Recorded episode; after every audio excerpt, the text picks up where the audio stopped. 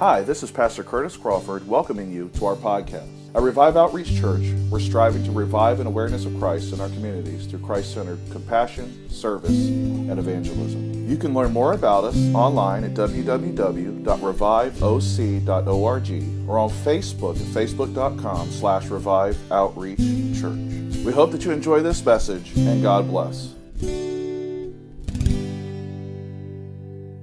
James chapter 4 uh, this morning. We're going to be starting with verse 1. Where do wars and fights come from among you? Do they not come from your desires for pleasure that war in your members? You lust and do not have. You murder and covet and cannot obtain. You fight and war, yet you do not have because you do not ask. And you ask and do not receive because you ask amiss, that you may spend it on your pleasures. Adulterers and adulteresses, do you not know that friendship with the world is enmity with God? Whoever therefore wants to be a friend of the world makes himself an enemy of God. Or do you think that the scripture says in vain, the spirit who dwells in us yearns jealously?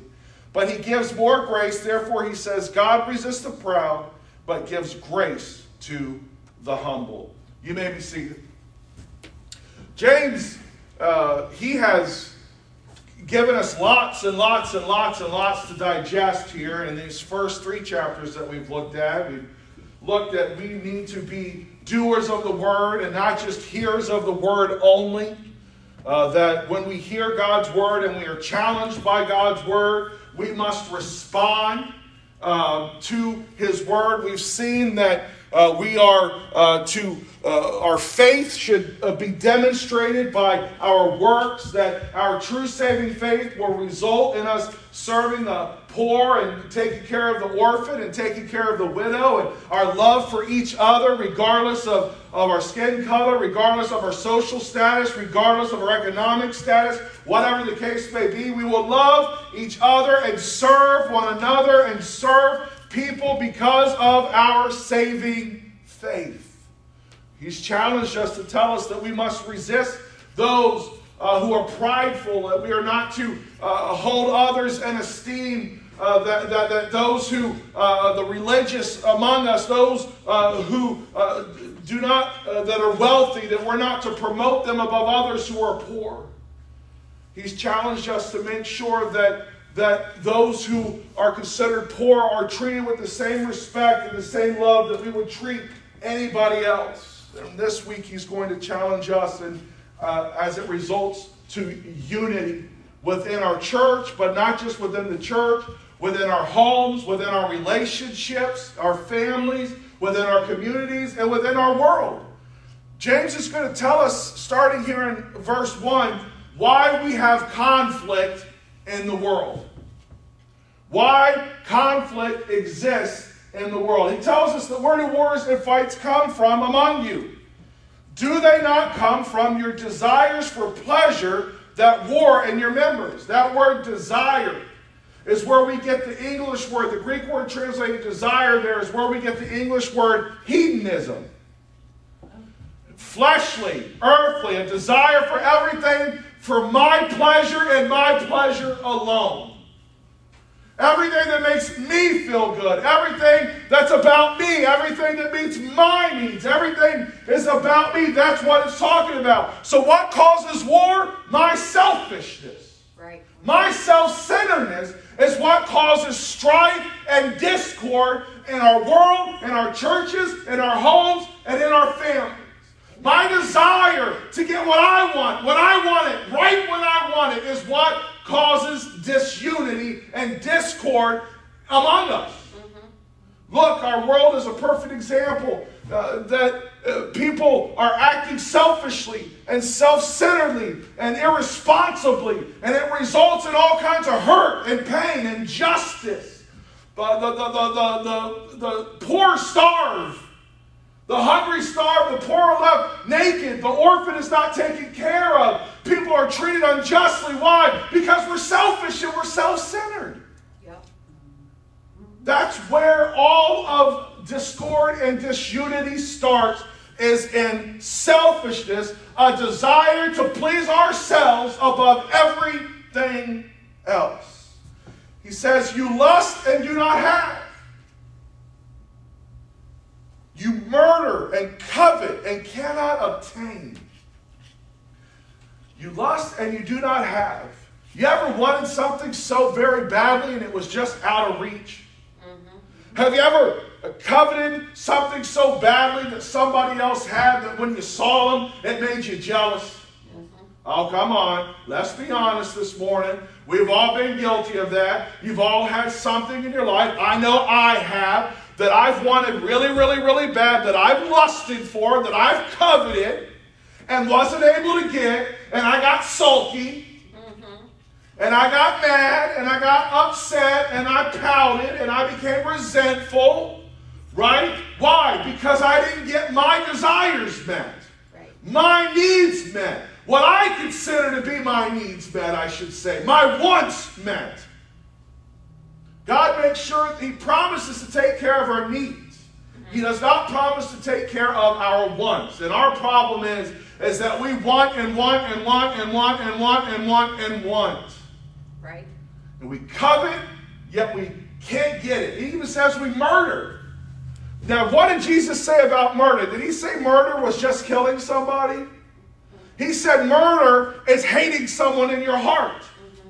So not only is the James here talking about the actual act of murder, we've seen that in our society, people killing people for horrible reasons to get some sort of influence or gain something that they wanted or desired, but also uh, to make it more personal to you and I, have you ever hated someone because of their success? Because ever hated or felt hate in your heart because somebody else seemed to be so successful and you didn't, or I didn't? Right? You ever look at the athlete who makes millions and millions of dollars a year and or uh, despise them secretly in your heart because you didn't get that talent, that gift, that ability? You ever look and see the millionaire, the billionaire, and be jealous of where they're at and the money that they have and their private jets and everything, and in your heart had resentment and bitterness and hatred if you would admit to it? That's murder. And that comes from desiring only the things what benefit us, fulfilling our own pleasures. You fight and war. He says, as a result of this desire, you covet, you can't have, you lust, you cannot have, you murder, you cannot have. You fight and you war. We argue we bicker. We, come, we have verbal wars, and it comes to physical violence. We have verbal uh, wars that we attack one another with our words, and we attack one another uh, with, with, our, with our actions. We mistreat them, we mistreat people, all because our own pleasures and desires are not met. We war because we want something that we cannot have, and so we're going to fight to get it or be mean to everybody until we do get it. We're going to be angry and angry. We got to take this word and we need to bring it down to our level. We can't just look at it from a global level that it's somebody else's problem. We have to bring it down to our level. Why do you not get along with others? Why is it that I struggle to get along with others? Is it because I only desire my pleasure above everybody else. I remember with my son Curtis, he was very good child. Elementary school, middle school, and most of high school. He was absolutely perfect. Perfect kid. He really was. He never mouthed off. He never gave us any trouble. He was great. In 11th grade, he got a girlfriend. And all of that changed. He broke, would break his curfew, and I'd have to take everything away, take his phone away, take his car away. And, and always had an excuse. And he always was wanting to meet his own needs, right? Dad, I deserve to be able to stay out late. My friends all stay out to 2 o'clock in the morning. Dad, you know, uh, I, I deserve this and I deserve that and I deserve all of these things. I work hard and I do good in school and it caused war in our household because he constantly was fighting with me and his mother. Why? He was rebelling against us because he wasn't getting what he wanted. And it was, honestly, when the kid went away to college, I was like, thank goodness. Like I had this tore up inside, right? I mean, I didn't want him to be with it, you know, for his whole life, 18 years. 19 years. But when he finally went away to college, I had both a sense of I'm going to miss him and a sense of, oh, get him out of my house. Right? Because it was constant war and strife in our home because what? He, as, as a young adult, wanted everything that he could get. Mm-hmm. I had a conversation with him last night. He's now 20, he's about to be 26 in October. He's got a wife and a kid of his own. And he, he called, we were talking last night. He said, Dad, I just want to tell you how much I appreciate you and mom. I didn't appreciate you when I was younger. Now I know why you did all the things that you did. But man, it took a long time for him to get there to where he recognized that it was his selfishness and not mom and dad who were just trying to keep him down. You know, weren't, we weren't trying to hurt him and deprive him. But that's how he saw it, and it caused war and strife. Are there relationships in our lives that are constantly in conflict because of our own selfish desires?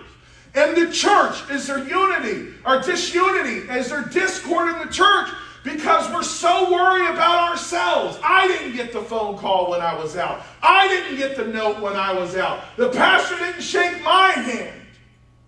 And we, because we want our needs met and we want our needs, uh, uh you know, uh, our, our need gratified, that we get angry and bitter, upset with our brothers and sisters in Christ.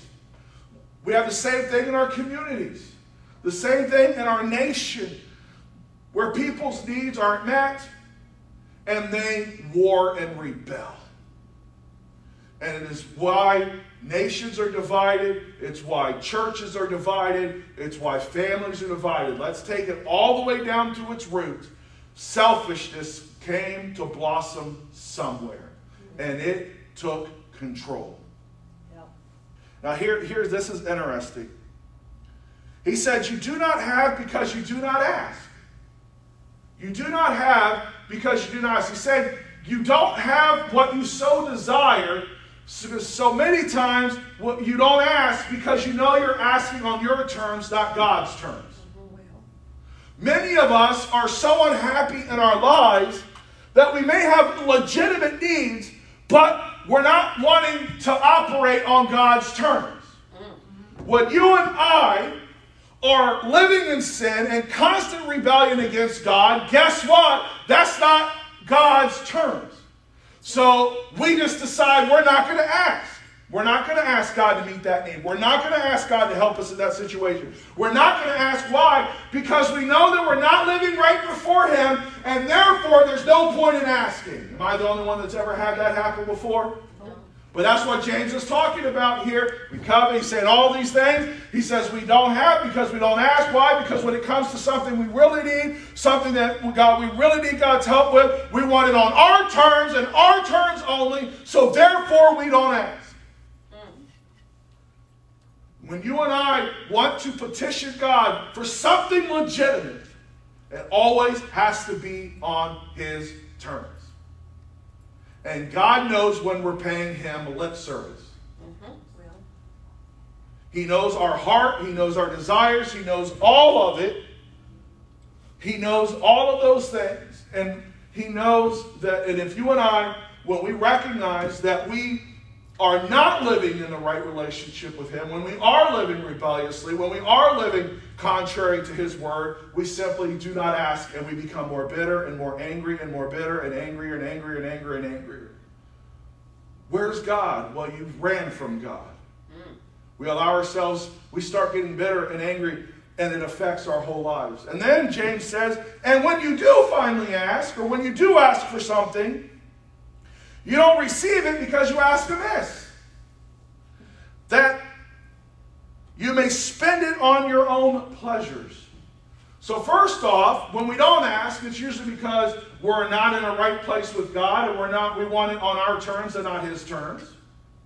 Or if we do ask, We're asking out of selfishness and self centeredness. And when you and I ask God to win the lottery, and we reason with Him and tell Him, well, God, I'll give my 10% to the church, you're asking selfishly. Mm-hmm. Right?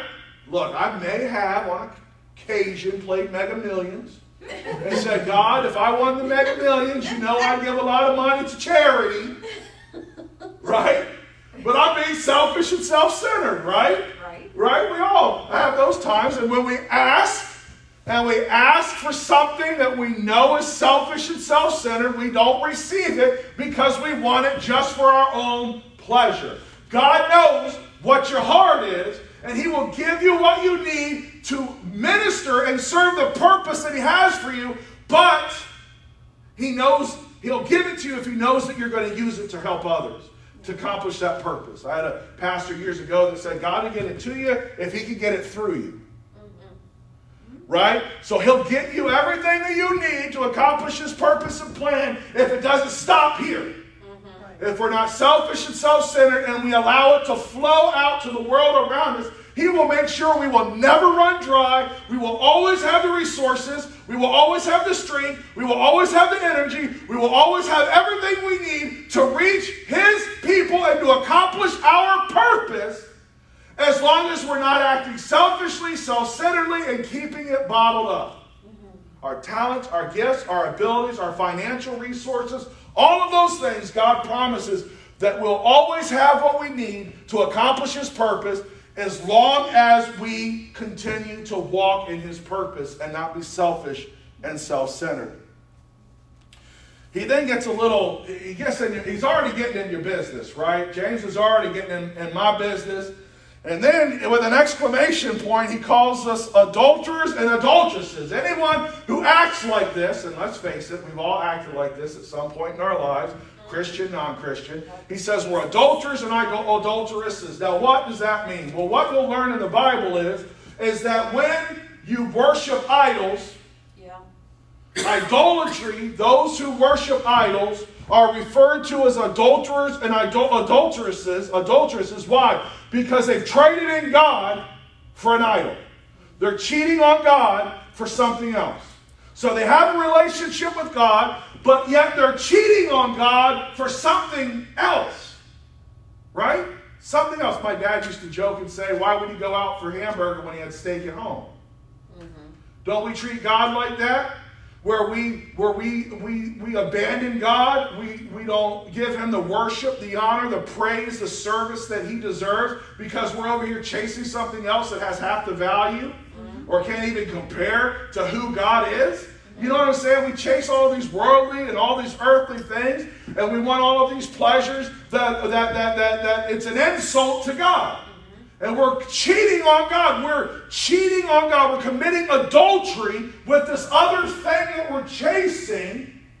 And that's why James says when you covet and when you lust and when you hate and when you murder and you want all these things because of your own pleasure and your own desires, you're an adulterer. And that's you saying that to me.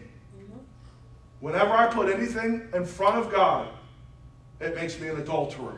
I'm cheating on my relationship with Him. I've now taken Him from number one and I've made Him number two in my life. Do you not know that friendship with the world is enmity with God? Here's the bottom line, Christians. We have to draw a line in the sand. We are of the world or in the world, but we're not of the world. We have to decide that we are going to be different. They should recognize us that we're different. People should know that you serve God. And it may make things uncomfortable. It may make us feel uncomfortable. It may make us make our lives uncomfortable in our workplace, in our families, whatever the case may be. But the truth is, they should know that you serve God. I have an older brother, and he is running from God. He's, he's been running for God for years. He's angry and he's bitter. And whenever I try to, I'm around him uh, and, and, the subject of God comes up or religion or whatever the case may be, he turns to, I just can't talk to you about that. I can't talk with you about that. Right? He, I make him uncomfortable. Right? Because I'm a Christian and God is a part of my life and my relationship with him is important to me. And so I give him thanks and we pray and we talk. He's an integral part of our lives, right? It's not just something that happens on Sunday mornings, it's Monday through Saturday as well. Right.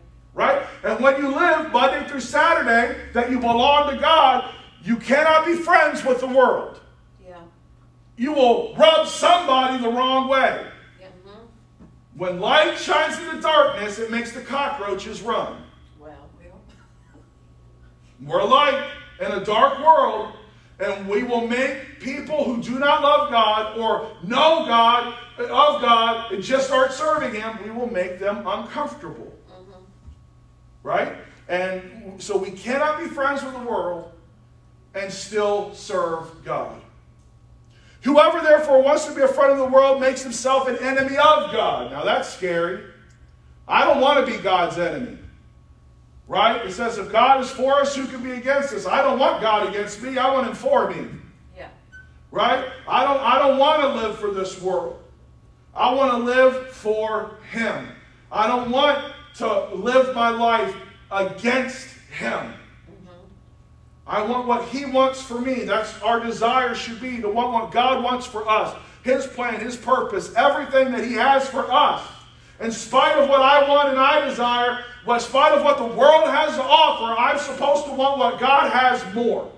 Yes. Even if I don't like, or even if I think the world is getting a better deal than me, which we do sometimes think, right? We see people that don't love God getting blessed, and you say, God, why are they blessed like that? Why do they have all of that? Well, the truth is, we don't know what they're facing in their personal lives. We don't know what their personal lives are like. We don't know what they're going through personally. And if they're miserable and lonely and angry and resentful all the time, you know. But we want, we say, God, why are they blessed like that? And you don't give me that. We want to be a part of the world, sharing what the world has, but we're not called to be a part of the world. We're different than the world.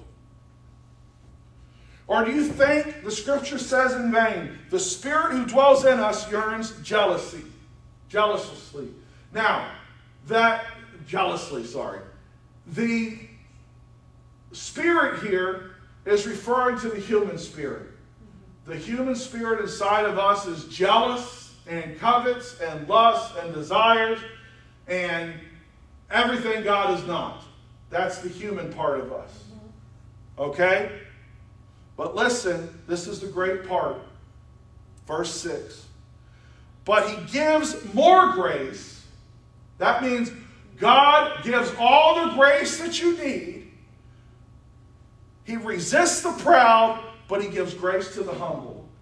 So, how in the world do we get beyond the selfishness?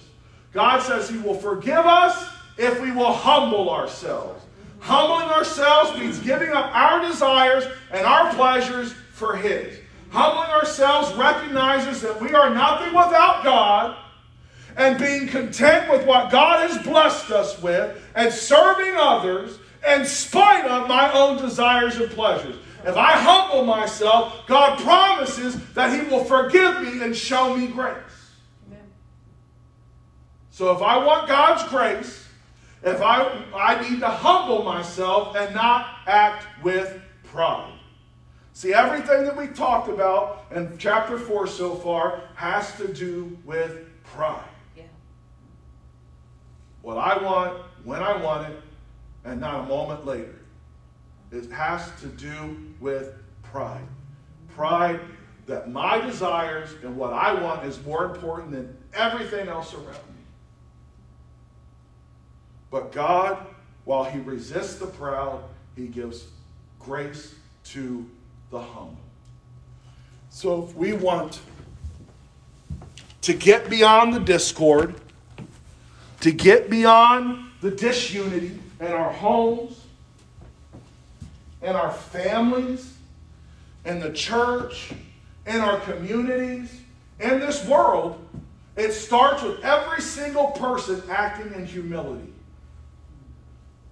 being humble, considering your brother greater than yourself, serving others, humbling ourselves, and wanting what God has for us more than what the world has to offer.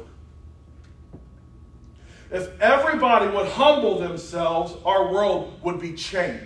even if it was just within the church, all of our various denominations and all of our things that we infight and all the arguments, if we would just humble ourselves and recognize that God is in control and submit to Him, there would be unity across the church.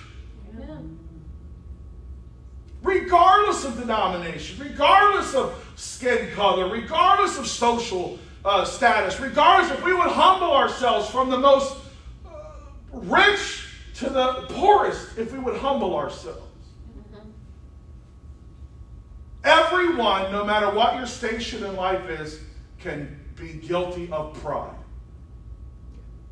Desiring your well being over the well being of everybody else. All of us can be guilty of that. And we must do an introspection and check ourselves and say, God, have we allowed our desires and what we want and we put that in front of you. And that's what, if we have, that's where discord and disunity comes from. Amen. It's what causes all the infighting. But if we will humble ourselves, He will forgive us and show us mercy. And then all the promises in Scripture are available to us to meet our needs according to His riches and glory. All of the Scripture becomes available to us, all of the promises, if we will humble ourselves under his hand. Because what God has for you and me is greater than you and I have planned out for ourselves. Amen. Why? Because the only time you'll have a true abundant life and fullness in life is if you're walking in God's purpose and plan. That's when you'll have true fulfillment in life, regardless of your circumstances, regardless of your financial situation, regardless of any of those things. If I walk into God's purpose and plan for my life, I'll have fulfillment. Amen. That's where, and that means humbling myself to His plan, whether I like His plan or not. Right. And that's where it's tough. But thank God there are ministers. Thank God there are missionaries. Thank God there are servants of Christ who humbled themselves and gave up their lives to ensure the gospel of Jesus Christ was spread.